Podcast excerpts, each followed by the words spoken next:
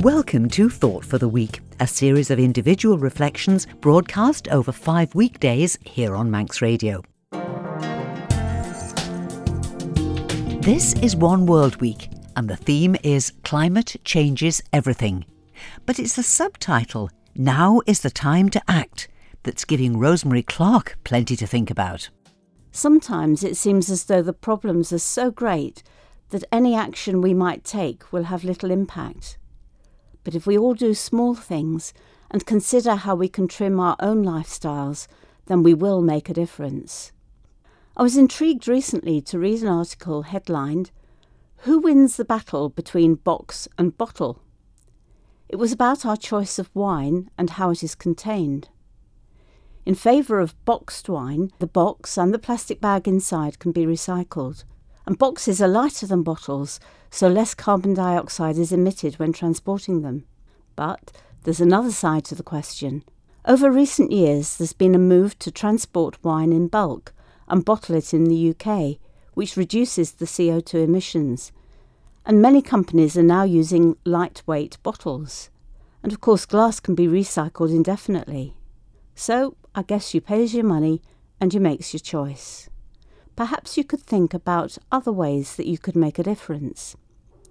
Are there times when you could walk or use the bus rather than the car?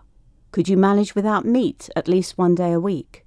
How about creating a compost heap or using a communal one? Do you need so much stuff? Could a charity shop benefit from some of your goods? How about agreeing to give and receive less gifts this Christmas? And while you contemplate these things, I need to carry on with my own decluttering.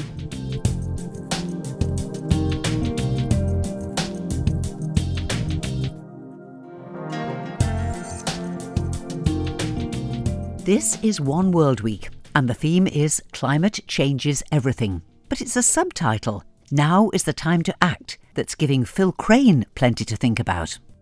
I remember seeing a striking poster a few years ago the photo depicted a bleak, baking desert landscape. Apart from a ragged thorn bush, the sterile ground lay bare and dusty. In the foreground stood a woman clad from head to toe in black and looking appealingly into the camera at us. The caption on the poster carried her words Be a love and turn down your thermostat a degree or two. Perhaps in the Isle of Man and the developed world, we are starting to experience effects of a changing climate.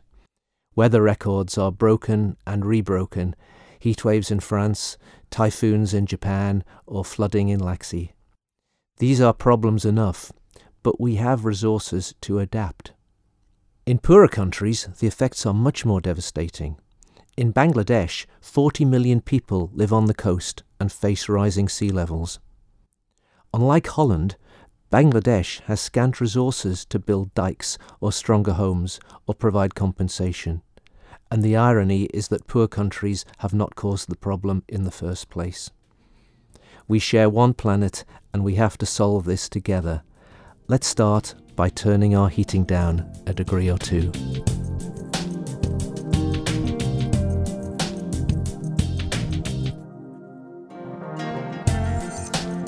This is One World Week, and the theme is Climate Changes Everything.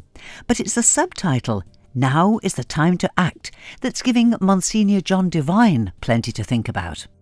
There was a French Jesuit priest, Pierre Teilhard de Chardin, who was a philosopher and paleontologist. He died in 1955. I first came across him when I was studying philosophy in the seminary as part of my training for the priesthood. I'd never heard of a paleontologist. I had to look up what it meant in the dictionary. There was no Google in those days. Paleontology is the study of fossils, both animal and plant, and even human.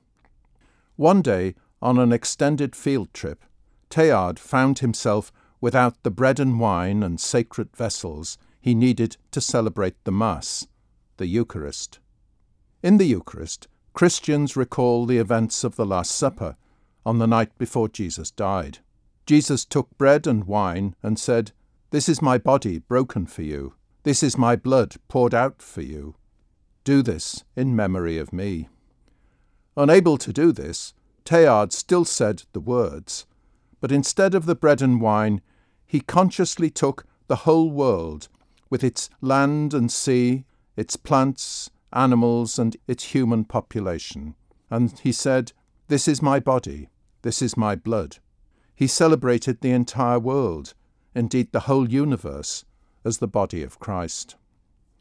Our planet is sacred. Let's choose to honour our beautiful but broken world rather than desecrating it by greed and exploitation.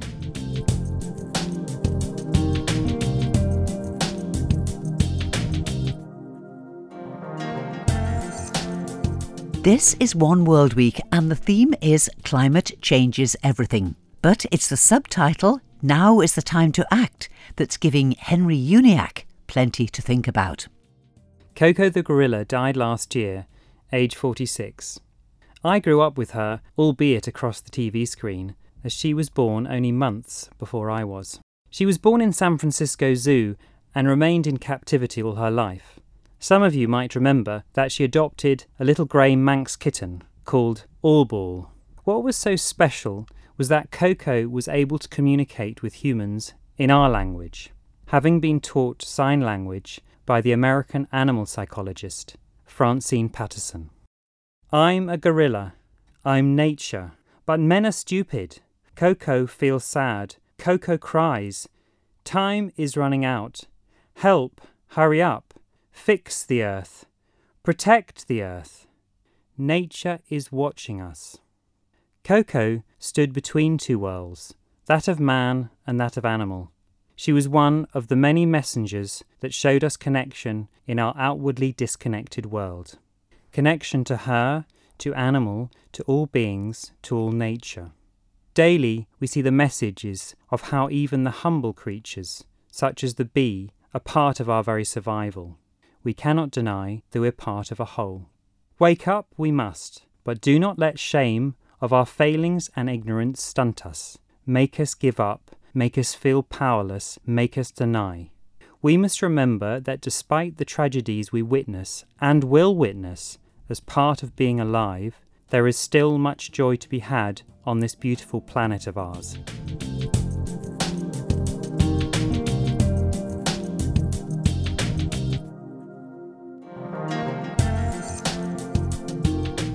This is One World Week, and the theme is Climate Changes Everything. But it's the subtitle, Now is the Time to Act, that's giving Reverend Rebecca Ingruel plenty to think about.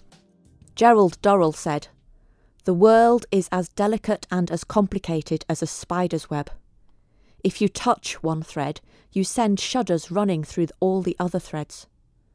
We're not just touching the web, we're tearing great holes in it.